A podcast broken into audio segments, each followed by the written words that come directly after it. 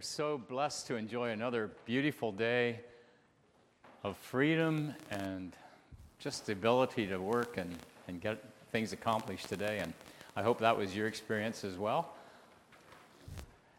I, I, try, to, I try to be a, a grateful servant. That's my goal, is to be a grateful servant.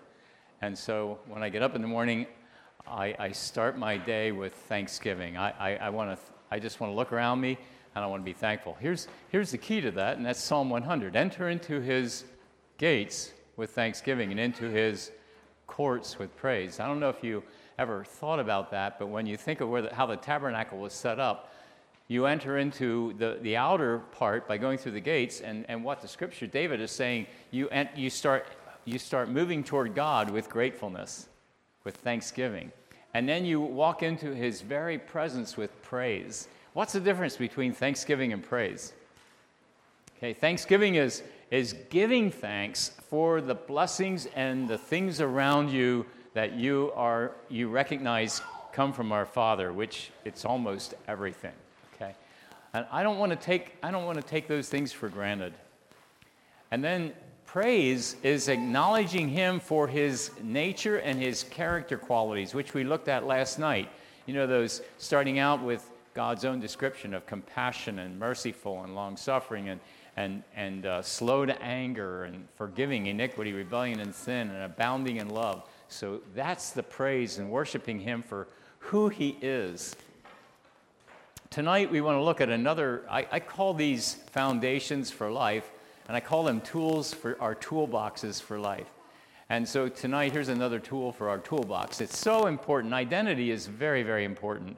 Identity is the definition is up there. It's, it's how I see myself relative to the world around me.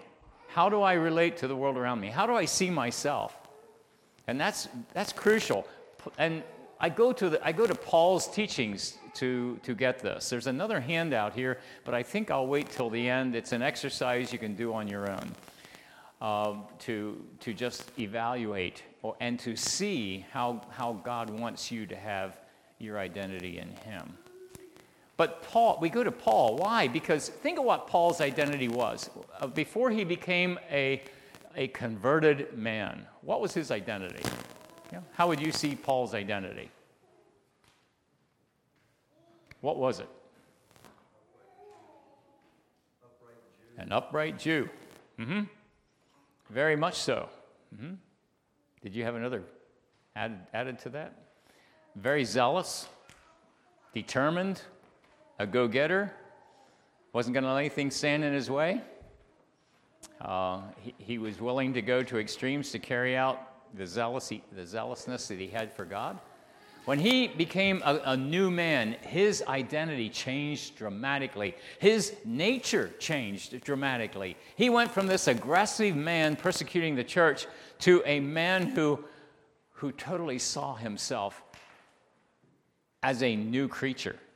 And that's why when you read Paul's writings, he's one of my favorite writers in the scriptures. Maybe you're not supposed to have favorite writers in the scriptures, but he, I relate to him because where he came from, and then he writes how we, we can get there as well. He wants to show us that journey that he took. He understood that journey, and he understood it well. So, how many of you have ever seen that building before? Okay, that's up there. Okay, I see one hand in the back there.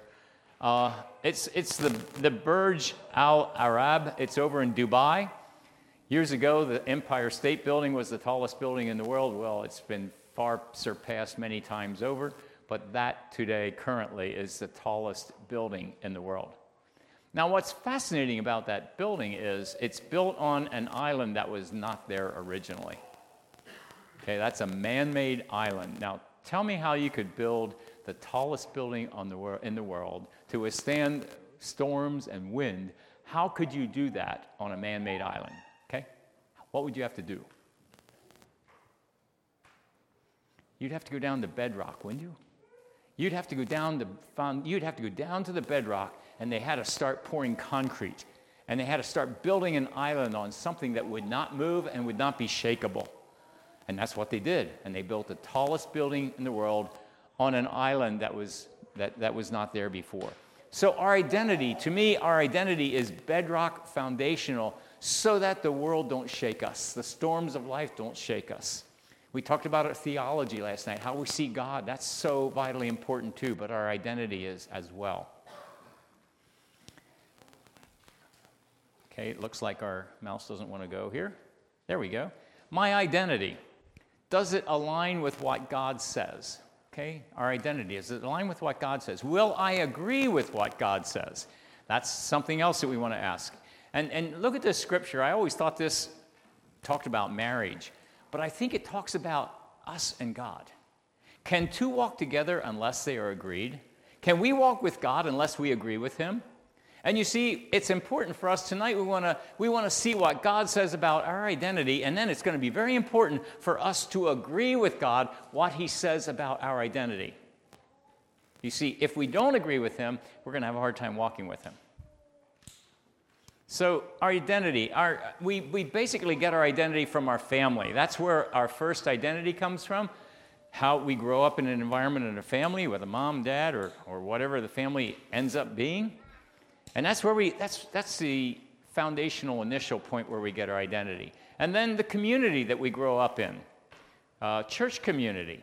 You know, if you've grown up in, in a church, that's the next place you would form your identity. And then life experience, it also forms our identity. So those are the three major things that form our identity. Now here's, here's the challenge, you see, because what happens is, is this brings, this gives rise to multiple identities. And, and we can have we can have we can be one person when we're with our family. We can be another person when we're at church. And we can be another person when we're at work another person when we're by ourselves another person when we're on vacation. You know see we can have multiple identities. And that creates problems for us. That creates problems for us. You see god wants us to get a a completing or a or a consolidating uniting identity as who we are as his child. And to do that, it has to be with this very important phrase we get our identity as a child of God because we are in Christ Jesus. In Christ is repeated over and over again in the scriptures. In Christ. And what does that mean? Well, you see, I believe that the number one need in everybody's life is intimacy. It, it's something we long for, to be close to somebody, close enough that we can share our innermost feelings and our innermost beings. Marriage is usually the place where we would think of that happening. But you know, it rarely does because to be to have intimacy, you have to be vulnerable. And guess what we don't like to be? When we're vulnerable, that makes us scared because now somebody can know us more than what we might want them to know us, and now they can hurt us. The more the closer you are to somebody, the more damage they can do. And so, intimacy means to, be, to have intimacy, you have to be vulnerable. And to be vulnerable, vulnerability is, is the willingness to be known. The willingness to be known. And, and so, to have an intimate relationship with somebody, you have to be willing to be known. And God wants us to have an intimate relationship with Him. In fact, that's when you, when you, when you see this phrase in Christ, that's going to keep on coming up over and over again. So let's keep going. We'll, we'll see how often it comes up, and then we'll, we'll hopefully see how that applies to us and what it means. I tell people when you get your identity, go to Ephesians. Ephesians chapter 1 and chapter 2 and chapter 3 is where I tell people to go for their identity. In fact, I tell them to camp out in chapter 1 first. Just camp out in chapter 1. And so let's, let's read it. I don't think I have the whole chapter here, but let's just look at it. It's up here on the screen. Grace and peace to you from God our Father and the Lord Jesus Christ. Praise be to the God and Father of our Lord Jesus Christ, who has blessed us in the heavenly realms with every spiritual blessing in Christ. You see, the term in Christ, in Him, in the Beloved, is 12 times, depending which version you're reading, but it's, it's approximately 12 times in chapter 1. Do you think it's important? I tell people, watch for repeated phrases when you're looking at your identity. And in Christ is 12 times in chapter 1, nine times in chapter 2. I think it might be six in chapter 3. I, I forget, I don't remember. But you see, Paul is telling us in Christ is very important. And so that means he wants us to know what it's like to be in Christ. And he says, this is, These are all the things that happen when you're in Christ. For he chose us in him. You see, uh, well, let's keep going. Before the creation of the world, to be holy and blameless in his sight. Now, look what it says next. In love, he predestined us to be adopted as his sons through Jesus Christ in accordance with his pleasure and his will. To the praise of his glorious grace, which he has freely given us in the one he loves. Once again, I, I think I showed you Exodus 34 in my Bible yesterday. If I'd show you Ephesians, it's more colored up than, than Exodus is. I, I camped out in Ephesians because I needed to get my, my identity solid there. And for, for many years ago, I just read Ephesians and Galatians and Colossians repeatedly because I wanted my identity solid in Christ. And that's what Paul communicates that because he knew he had to transfer his identity as this, this highly educated can't remember what the phrase, but just a, up on the upper class, well educated Jew to becoming a chosen, much died for, unworthy child of God. And so he communicates these things very well. And here it says he predestined us. So, what's predestination all about? Well, here I see that you see there is no other way for you. He predestined from the very beginning of the earth that if you are going to be his child, he predestined that that process is going to be you, us, receiving Jesus as our Savior and as our Lord. When we receive Christ as our Savior and Lord, we become in Him, and He becomes in us.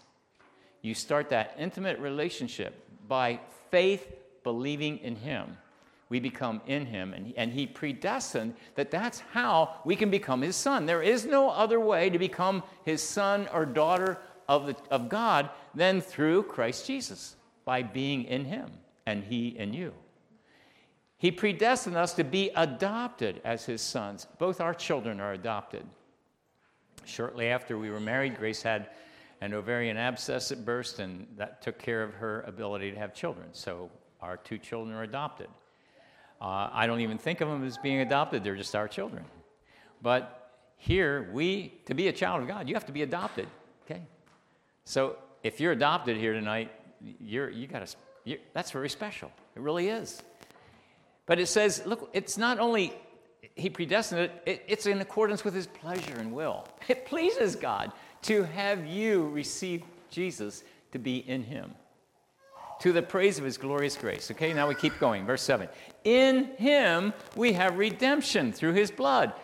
In him we have forgiveness of sins, according to the riches of God's grace. Remember how we saw all those character qualities of God last night? Full of forgiveness, abounding in mercy, slow to anger, compassionate. Yeah. In him we have all these things, according to the riches of God's grace that he lavished on us with all wisdom and understanding. In other words, he did this with careful thought. The plan of salvation was not just something thrown hastily together, it was with all wisdom and all understanding from the one who is all wise and all understanding. He made known to us the mystery of his will according to his good pleasure. Can you see that this pleases God to have us adopted as his children? That's amazing. Totally amazing. Which he purposed in Christ to be put into effect when the times will have reached their fulfillment, to bring all things in heaven and on earth together under one head, even Christ. God's plan in the ultimate end is for his heavenly family that he created and his earthly family who will be given immortal bodies to become one. He wants his family united. In him, we were also chosen. Did you know that you are chosen? Listen, if we don't personalize this, we can think it's for the person sitting next to me or somebody else. But no, if you have received Jesus and you, by faith, accepted him as your Lord and your Savior, this is talking about you. You are chosen. How many of you want to be chosen? I like to be chosen. Yeah. Yeah. When you're playing games, You're the last one chosen. That don't feel good. But you know, you're chosen. God chose you.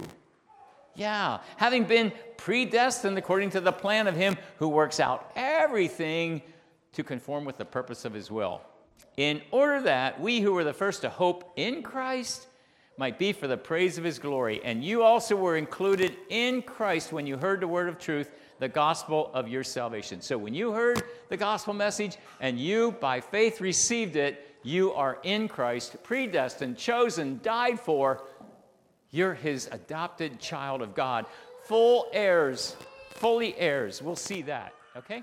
Having believed, having believed, you can't work for this. You can't earn it. You have to believe it. Having believed you were marked in him with a seal, the promised Holy Spirit. Did you know your body, we talked about that, how valuable it is. Your body is the temple of the Holy Spirit. That gives you value and worth. We talked about that the first night that to have your body as the very temple that God Himself lives in His fullness. God the Father, God the Son, God the Holy Spirit dwells in our bodies. That's amazing. And He's talking about you, not your neighbor, not your spouse. He's talking about you. If you have believed in Him, He's talking about you. He gave us His promised Holy Spirit, and it's a deposit guaranteeing our inheritance. We are going to have eternal life. He's guaranteeing that at, until the redemption of those who are God's possession. So, identity, identity defines our purpose. If, if I ask somebody, if I ask a man, you know, uh, hey, hi, uh, tell me about yourself, you know what they usually start talking about? Their job. Men get their identity out of what they do, their job, right? I'm a mechanic, I'm a truck driver, I'm whatever, okay? When you ask a woman to tell you about herself, what's she going to talk about? What's she going to talk about? Yes. She's going to talk about her family. She's going to talk about relationships. You see, it's interesting. God, man created, God created us as men to, to get our identity out of our hands and what we do. He created you gals to get your identity out of your womb. And, you, and, and, and you're, you're relational, much more relational. We're, we're wired different. We really are. We're created different. It's important for us to see that. So here, it, do we men men work, and so they're very more much more performance oriented. A salesman, farmer, mechanic, a carpenter. Women, their womb, relationships, mom, daughter, wife, and friend. And it's, be, and, and it's because of those reasons, oftentimes men are lonelier than what women are because they, they don't, they're not as easily connected emotionally with other people. Even they'll have a little bit more struggle connecting with their spouses, which sometimes their spouses grieve that because they would like to have that more emotional connection. And so us men have to work harder at our relationships than maybe you gals do because God wired you that way. But oftentimes we get our identity out of this. Here's the thing is a tangible identity, our work. Men, you know, it's, it's proven that when oftentimes when men retire, they, they don't live as long as women if women are working and retire. Why? Because they got their identity in their jobs. And all of a sudden, they lose some of their value and their worth, and they, they lose some of their purpose. Whereas gals are more relational, and so they start connecting with their children, their grandchildren, Yeah. but tangible identities will change. It can be lost. And when you lose purpose in living, you give up. You know, we just, just in our local community, we just had a man give up, didn't we? And we grieve that. Can you imagine? It's just a heartache, the heartache that now is there, but somehow he gave up. It was, life was too big. What's your purpose in life? Okay? What is our purpose in life? Eh, Peter, and we looked at this scripture last night, Peter says, We were eyewitnesses of his majesty. He received honor and glory from God the Father when he heard God say, This is my son, whom I love. I'm well pleased with him. We looked at this last evening, so we don't have to look at it closely again. But you see, Jesus got his identity out of being the, the son of the Father. We need to get our identity out of being the son and daughter of the Father. Identity determines our significance. All people are significant. All people are significant.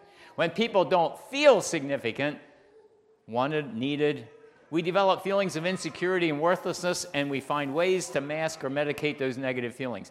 Do I have value to somebody? That's very, very important to us. And you know, we talked about that we have the power to delight in somebody and show them and give them that delight. We also have the power to value somebody and give value to them. We do that with our actions, with our words, with our attitudes, with our, our eyes. Do I, do I have value to somebody? And the reason why we're going over this and, and why it is so important is because life is difficult, life is challenging. There's, there's broken marriages, there's divorce, there's death, there's, there's horrible things that happen in relationships.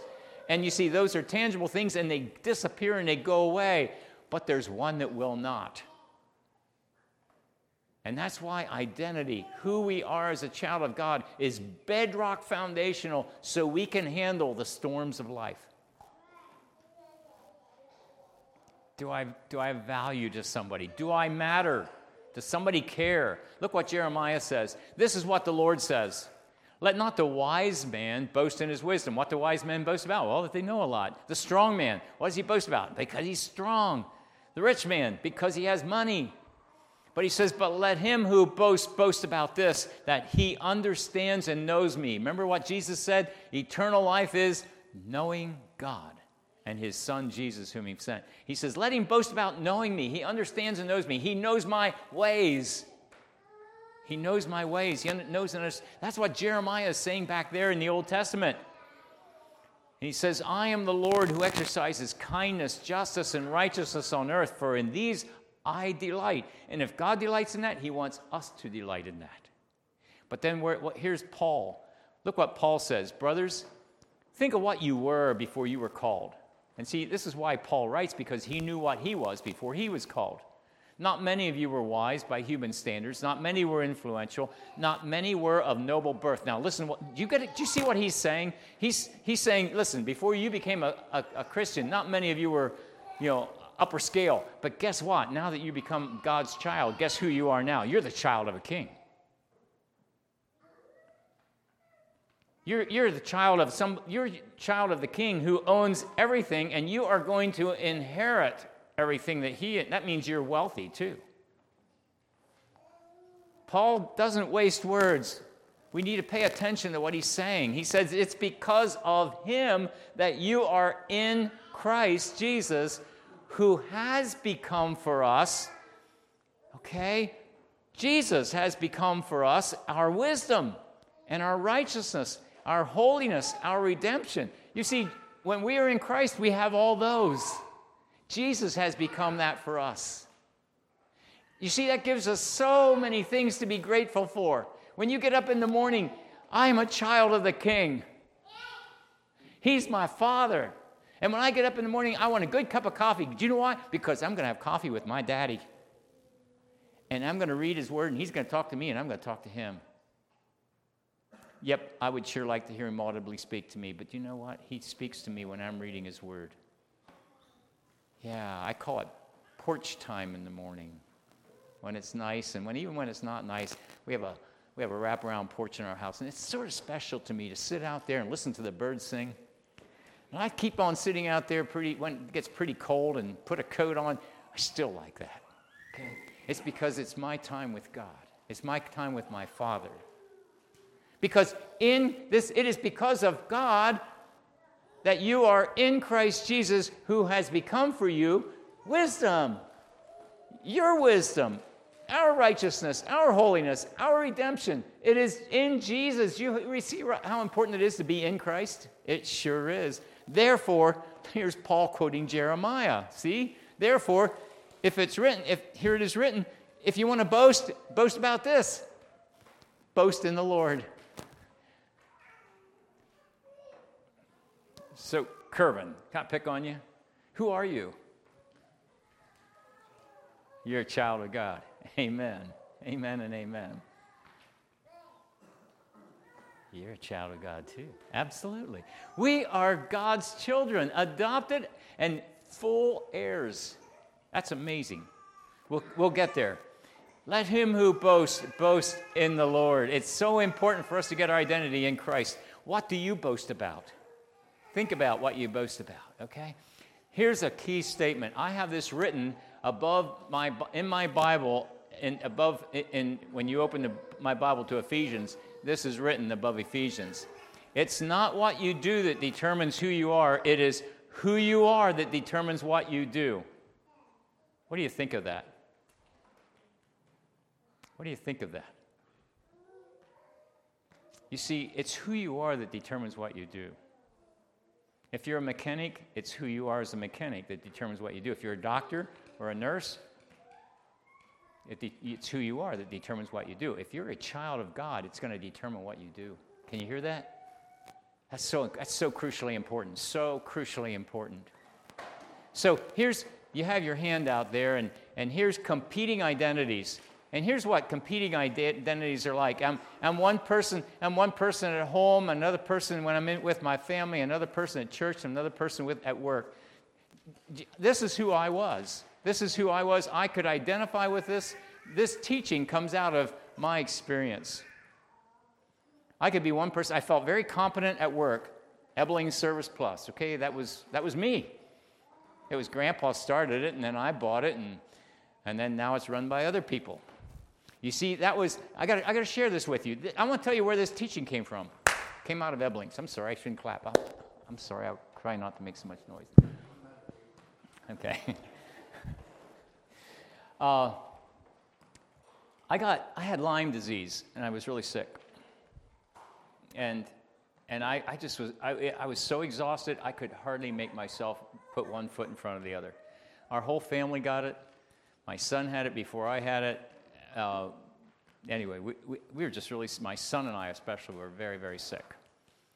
And I just realized I couldn't, I couldn't run the business anymore.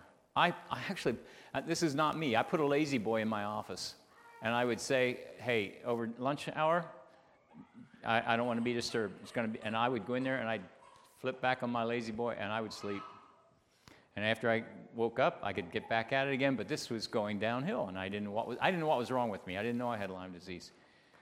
So eventually, I, I realized I don't know what's wrong, but it felt like I was dying, and so I decided we, we better sell the business because Grace don't need to deal with this if I, I can make these decisions now. So I asked the fellows that worked for me if they were interested in buying the business, and they said they were. So I sold the business to them. And I remember it, it was a good feeling because they worked for me. I trusted them. We, we, we still have a very, very, very good relationship. I, they're like my boys. But I want to tell you what happened. Okay? After I signed those papers, and all of a sudden I realized that from now on I was going to be worth less instead of more. Okay? Because you see, I wasn't I wasn't running a business that was growing, and that business had been growing. But now I, I transferred it to somebody else. Now they were going to pay me for the business over time, and so I could live on that money for a while. But my worth was going down instead of up. But also, I want to tell you what happened is I got my identity as who I was as the owner of Ebling Service Plus. I did. When people saw me, they actually called me Jason Ebling. My name isn't Jason Ebling, my name's Jason Reed. But people would call me Jason Ebling because I, they identified me with that. And I did too. I got my identity there. After, and you know what? I, I, I, used to, I started waking up in the middle of the night having panic attacks. And I felt like I was out in the middle of the ocean in a rowboat with no oars or an engine. I mean, it was panic attack. I would just go, What did I do? Who am I? I mean, I got my identity out of that. And all of a sudden, it was gone. I was no longer, I didn't, I was no longer running the business. I had to stop and reevaluate. And, and I, yes, I was a believer. Yes, I was a minister. I was an ordained minister. Uh, but I had to reevaluate. And this teaching came out of that because I realized I needed to have an, an identity that wasn't going to disappear, it wasn't going to change. I needed to know who I was as a born again, chosen, died for in Christ by intent and predestination of God to be his child. And that's what I want you to hear. I want us to get so solid in our hearts and in our minds, in our souls, that we are that We are that child of God. By choice, by God, He chose you in Christ Jesus to be His son. And we're going to see what comes with that. But you see, when you have multiple identities like this, here's what James says. James says a double-minded man is unstable in, his, in all his ways. Just stop and think about that. Are you one person at work? Are you another person at home? Are you another person when you're on vacation? Are you another person when you're by yourself? Do you look at things on your cell phone that you wouldn't look at when with your wife was sitting by your side or your husband by your side? Who are you? Okay? Because when you are in Christ Jesus, guess what? Christ is with you all the time, and He sees everything you do, and He knows everything about you. We need to, anyway, I, I had so much to, tonight that I, I can't even begin to go over it all. But let's keep on going, see how far we get. Okay. So we need a completing identity, and this is this is and this is uh, very very important. We need our primary identity, our primary identity as a child of God. Then all these sub identities are okay. Yes, we, we're gonna we're gonna be at home, we're gonna be at work, we're gonna be on vacation, we're gonna be at church. All those sub identities are okay. But let's go back to this again. Let's look at this because you see, what do people see us? When people think of us, how do they see us? Well, guess what they see? They, they see our words, they hear our words, they experience our attitudes, and they see our behaviors. You see, our, our words, our attitudes, and behaviors are who people see that we are. That's, that's, that's what comes out of us our words, our attitudes, and our behaviors. And so, if we're, what happens is, is I'm, my words and attitudes, behaviors are different when I'm at home and when I'm at work. You see, I can, I can maybe tell dirty stories when I'm at work, but I would never tell that at church. Or maybe off color ones, or, or maybe just a little shady, you know. But you see, then I'm not, I, I have, then that's, that's this unstable person because I'm not consistent. But when you, are, when you know who you are as a child of God, now your words and attitudes are all going to be consistent. And now they're going to flow out into every one of those sub identities. My words will always be truthful, they'll always be full of grace, they will always be uh, honest. Okay? My words, my attitudes, and my behaviors are going to flow out of who I am as a child of God. That's why that statement says it's not what you do that determines who you are, it's who you are that determines what you do. Very, very important for us to get and see. Any, any comments, any thoughts as we're going along? I don't give you time, do I? I just keep on ratchet jawing. Here's an, a defeating identity. A defeating identity of self. And this is our, you see, this is our fallen nature. Do you, you ever be around selfish people? Oh, it doesn't take long. Uh, the conversation is usually about them. Even if it goes somewhere else, it comes back to them and about what they're doing. And, and this is something that I need to look at all the time. Why? It's because this is our fallen nature. There are two people within us. You read, you read Romans 7 and you read Romans 8, or Romans 6, 7, and 8, and you see that picture of Paul saying, The things that I want to do, I don't do. The things that I should do, I don't do. You know, he says, Oh, wretched man that I am, who will deliver me from this bondage? And he says, Thanks be unto God. It is through Christ Jesus. You see, it is in Christ. That will deliver us. In Christ. In Christ. Getting our identity in Christ will deliver us from this du- duplicity that we have the tendency to live in.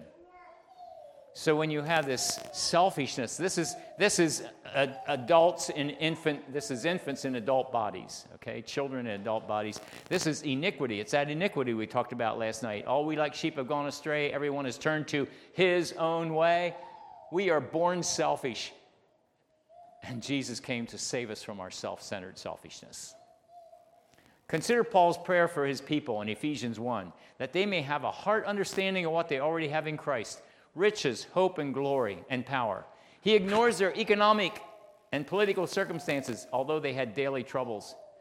He knew that if believers own this, if they own this, it doesn't matter how difficult circumstances are, we will process them in a way that makes us great.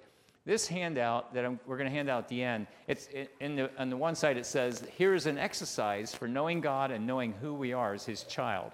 And then it, it describes the process of the exercise. On the back, on the other side, is, is, is Ephesians chapter 1. And so, what I want you to do is do this exercise so, it, so Ephesians, Ephesians 1 becomes real and alive to you. It's what we read in the beginning on, on the screen, and it's what we're going to keep on looking at here. If we don't have this, it doesn't matter how good circumstances are, we'll process them in a way that makes us shallow and weak. I, I, I like doing crazy things with PowerPoint. Okay, there we go. Let's do that again. Just, I'm sorry. Uh, I keep asking the God of our Lord Jesus Christ, the glorious Father. Can, did you see what Paul says? Why? Paul says, the glorious Father. Why? He understood that he was serving a God before who was this, this this dictator. And now he served a God who he saw was compassionate, gracious, slow to anger, abounding in love, forgiving iniquity, rebellion, and sin. He saw this and he calls him the glorious Father. May the glorious Father give you the spirit of wisdom and revelation so that you may know him better. I would like to challenge everyone in this room. This became my prayer, and I believe God has honored this prayer. I, before I, before, when I get up in the morning, like I said, I want a good cup of coffee and I want my Bible. And before I start reading, that's the prayer I pray. Father, I'm going to be reading your word. Would you give me the spirit of wisdom? Because if you don't give me the spirit of wisdom, how will I understand what I'm reading? Would you give me the spirit of revelation so that you would reveal the truths that are here that sometimes I won't see, but just would you reveal it to me? And I pray this over and over again. And you know, I don't know how many times I have read Ephesians, and I just read it again just in the last couple weeks. And I read yesterday, I was reading it again, and I read it again this morning. Not the whole chapter, but especially chapter one, because I knew I was going to be talking about it. I keep seeing new things all the time. Why? It's because the scripture is alive, it's living, and it is progressive revelation. The more you learn, the more you grow, the more that God will show you. And so that's a prayer I ask. Would, Father, would you give me the spirit of wisdom and the spirit of revelation so that I can know you better? Wow. So I'd encourage you, make that your prayer. It's in, it's in Ephesians 1 17.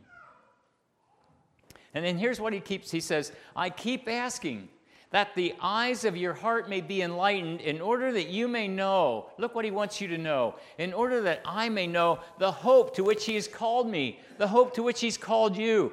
Now, and, and the riches of his glorious inheritance, his incomparably great power for us who believe. Now, we want to look at these. We want to look briefly here at hope and at riches and at power. Tomorrow night, Lord willing, we want to talk about one of the more important, also a very important tool, tool in our toolbox, and that's forgiveness. And I see that we've heard many sermons on forgiveness, but we still don't know how to forgive. We want to see how Jesus defines forgiveness tomorrow night. And, and here is a very key point. You see what it says there? The riches of his glorious inheritance. You can't forgive people if you don't know how rich you are. So we'll talk about that tomorrow night. Okay?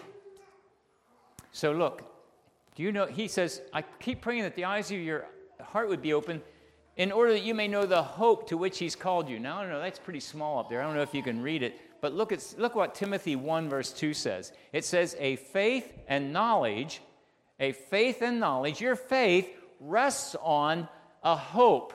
It says here that your faith rests on hope, resting on the hope of eternal life. If you don't have a sure hope of eternal life, your faith is going to be shaky. Can you see that? That's what Paul's saying here. Your faith must rest on a sure hope of eternal life. And look what he says. He continues there, which God, who does not lie. It's one of his, aren't you grateful that we have a Father who is compassionate and gracious, loving, forgiving, slow to anger, but he also is truthful. He does not lie. And he says, He promised before the beginning of time that we would have eternal life in Christ. Isn't that awesome? Hallelujah that in Christ we have eternal life, and that is an absolute sure hope because God the Father promised it and He cannot lie. Isn't that amazing? Wow! That's a hope, unbelievable. Colossians 1 4 and 5 says, We have heard of your faith and love that spring from the hope. If you don't have a sure hope, you're going to, you're going to struggle having faith and love. Okay? Faith and love that spring from hope. that is stored up for you in heaven. You see, that's a hope. It's a sure hope. It's stored up for you. It's there. Romans 15 through 13. May the God of hope, God is a God of hope. We are incredibly hope-based creatures. If you didn't have hope, you couldn't, you couldn't, you couldn't enjoy living. But this is a sure hope. I had the awesome privilege. My, you know, our older generations, they didn't, and, and, and you're going to still find this in more of the traditional groups of people. They don't have a sure hope. They don't have a sure hope. Oh, I hope I can be. I've heard people tell me this. I hope I'm good enough that I can be saved. You can't be good enough to be saved. Did you know that? You can't be good enough to be saved. Our righteousness is as what? Filthy rags. It's only our faith in Christ. It is only by believing in Jesus that gives us a sure hope. Wow, I had the awesome privilege of helping my mother find that sure hope. Because you see, that generation, they always hoped they could be good enough to be saved. It was sort of what was taught, it was sort of what was programmed into them. I, I hope I can be good enough. I just hope I'm good enough I can be saved. I, no, I'm sorry, you can't be good enough. And then we want, uh, let's keep going. We're going to run out of time. Okay. And now, the, the riches. I pray that out of his glorious riches, he may strengthen you with power through his spirit in your inner being. Out of his glorious riches. And you see, you are an inheritor. You're an inheritor of everything. And we're going to see that tomorrow night. We'll see that tomorrow night. Anyway, look at Ephesians 1 19 and 20. That power his incomparably great power for us who believe. What's that power like? He goes on to describe it. That power is like the working of his mighty strength, which he exerted when he raised Christ from the dead and seated him at his right hand. Did you know that because you believe in Jesus, you have the resurrection power in you? The same power that raised Jesus from the dead is in you. That's what Paul is saying here. Do you understand why I love Paul's writings? Because he tells us so important things. The same power that raised Jesus from the dead is in you. Isn't that amazing? Do you realize how significant that makes you? You are the inheritor of this. Wow! I hope you walk out here on cloud nine because your hope is absolute sure. You see, when our hope is sure, then the, when, when hope gets shaky all around us, that hope is one that doesn't get shaken. You see? Because a lot of things on earth get shaken. I'm 72. You know what? I realize my time on earth is, and my body is not functioning like it used to. I realize that I'm going to be dealing with a body that's failing in the next little while. Okay? I, I, that's, that's inevitable. Even if I live to 90 or 100, my body's still going to die and it's going to, it's going to give out and die. Okay? That's not a sure hope. I've got to have something that's sure hope to carry me through those times. Uh, I'm going to I'm to bypass this. So, truth applied. As a prisoner for the Lord, then, I urge you to live a life. Here's, here's what's interesting. Now, we went from, I, I, we get our identity in Ephesians 1, 2, and 3. So that's what, that's what I just bypassed right here. Okay? Ephesians 1 through 3, it gives us all these promises. We're chosen by God, we're accepted in the beloved, where we have redemption in Christ, we're secure in Him. And, and you have to receive that. You can't achieve it, okay? And there I have it 12 times in chapter 1, 9 times in chapter 2, 6 times in chapter 3. In Christ, in Christ, okay? So that's positional truth in Christ. 1, 2, and 3 in Ephesians. 1, 2, and 3 is positional truth. But when you go to Ephesians chapter 4 through 6, now you have practical truth applied. Now I want you to really pay attention to this application because it's really important. It really is.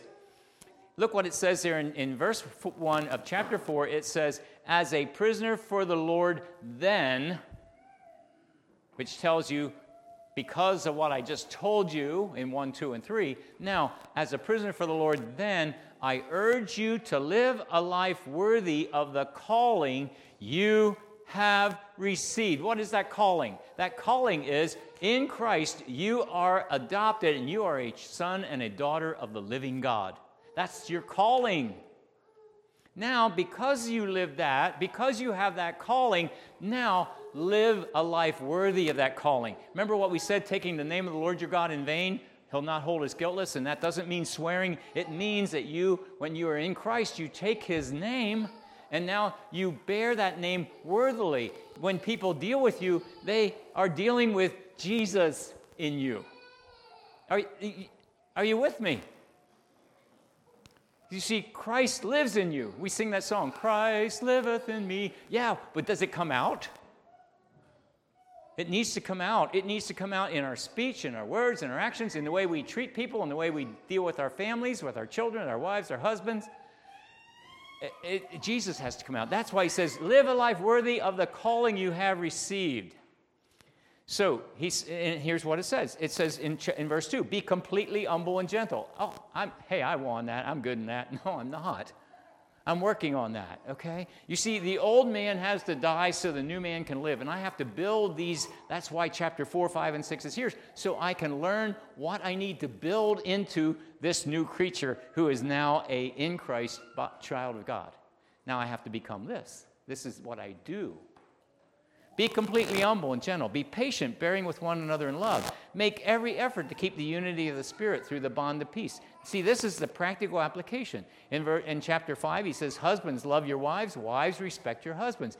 You see, this is, this is living a life worthy of the calling you have received. See, sometimes we just look at these as commands of God, but no, this is living a life worthy of being a son and daughter of God. This is an outpouring, this is the application. Six, children obey your parents. Parents train, don't provoke. Okay, put on the whole armor of God, fight, stand. Yeah. So if we build our identity on any created thing, we have a radically unstable identity. Okay? In Christ, all the fullness of the Godhead lives in bodily form. Listen to this.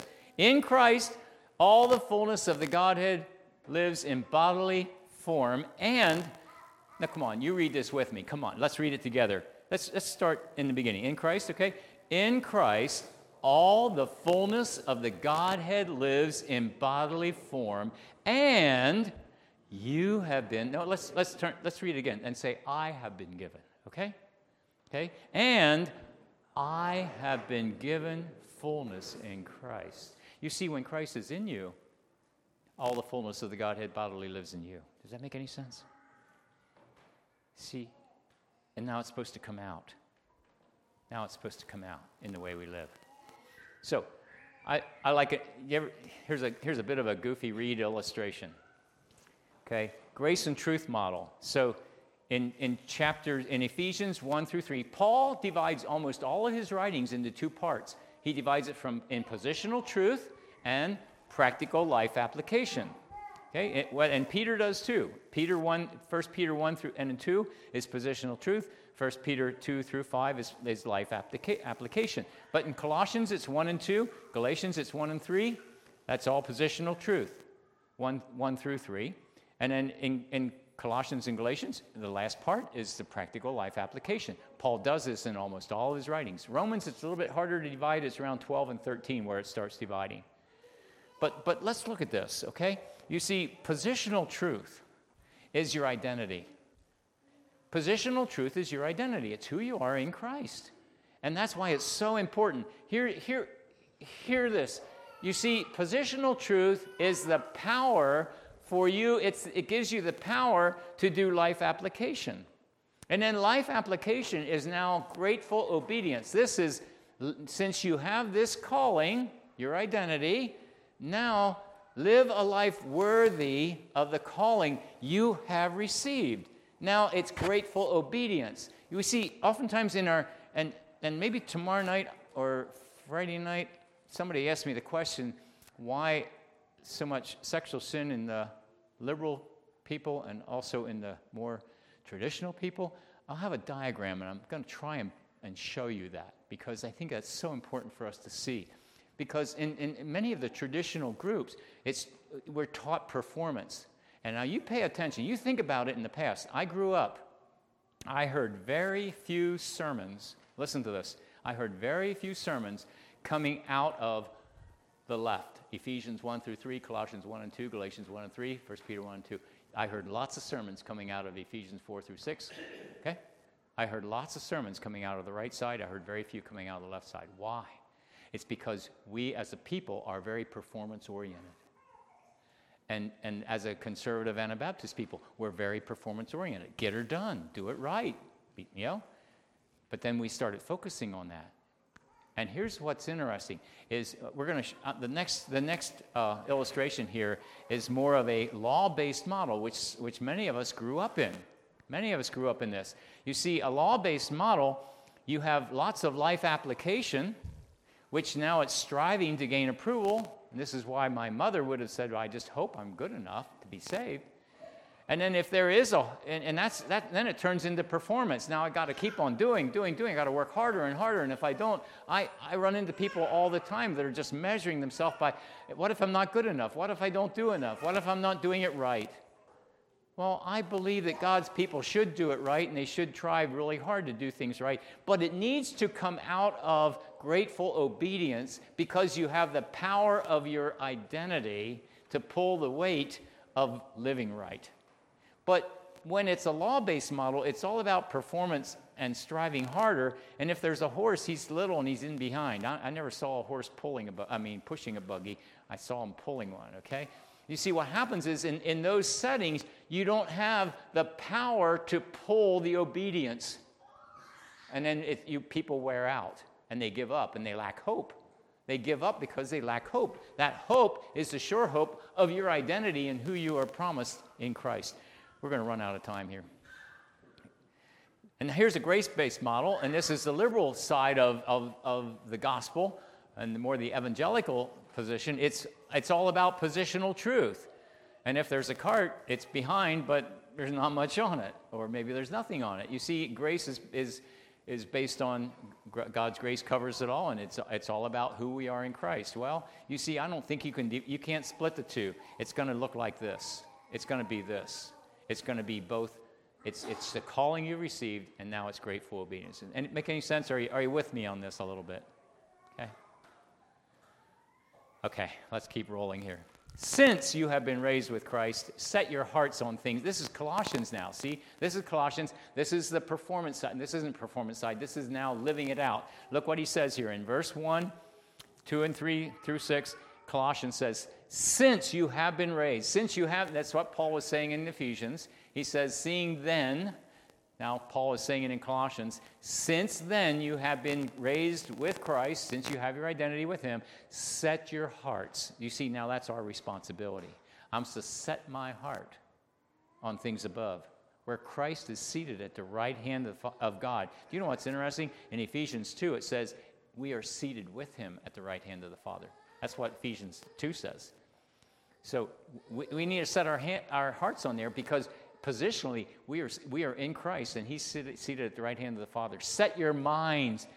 We, we need to be con- not conformed to this world, but be transformed by the renewing of our mind. We need to renew the way we think and, and, and, and start thinking about things above. Set your mind on things above, not on earthly things. For you died, and your life is now hidden with Christ in God. Wow. Therefore, put to death. See, this is our responsibility. Set your hearts, focus on, put to death the old man, whatever belongs to your earthly nature sexual immorality, impurity, lust, evil desires, greed, which is idolatry. Because of these, the wrath of, of God is coming. Listen, I have to die daily. That's what, that's what Paul says. I die daily. What's he dying to? That. Do you think he wasn't a man that had, had eyes that could see beautiful women and, and that he didn't have a problem with sexual desire? Just like we do. Okay? He did. But he knew that he needed to he needed to focus on things above and he had to focus on his sure hope and he needed to focus on who he was as a child of God. You used to walk in these ways, but now you must rid yourself of all these things. Look at that anger, rage, malice, slander, filthy language. Don't lie to each other. Since you have taken off your old self and put on a new self, you become like him. God, choose to believe what God says about you. How can two walk together unless they're agreed? Okay. Pretty much, pretty much the end of the teaching here. I probably have lots more, but we need to quit. Uh, embrace the same thing that God says about you in His Word. Become who you are in Christ. It's not what you do that determines who you are, it's who you are that determines what you do. Father, thank you. Thank you for uh, showing us how important it is for us to be in you and you in us. That's an intimacy that we have a hard time comprehending, but it is so close because you choose to actually make our bodies the dwelling place that you live in. Father, thank you for the love that is shown to us, indescribable love, and that you died for us to adopt us. And you foreordained it because it was to the pleasure of your will. It was your purpose, and it, and it brings you great pleasure to adopt us as your sons and daughters. Oh, thank you, Father. We have the most glorious Father that we could possibly have, and we thank you for that in Jesus' name. Amen. A uh, couple minutes. Any comments? Any thoughts?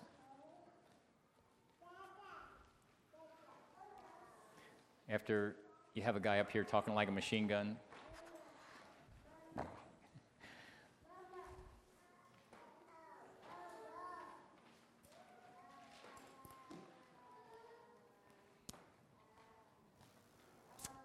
Okay, thank you very much for your kind attention. Um, here's a handout.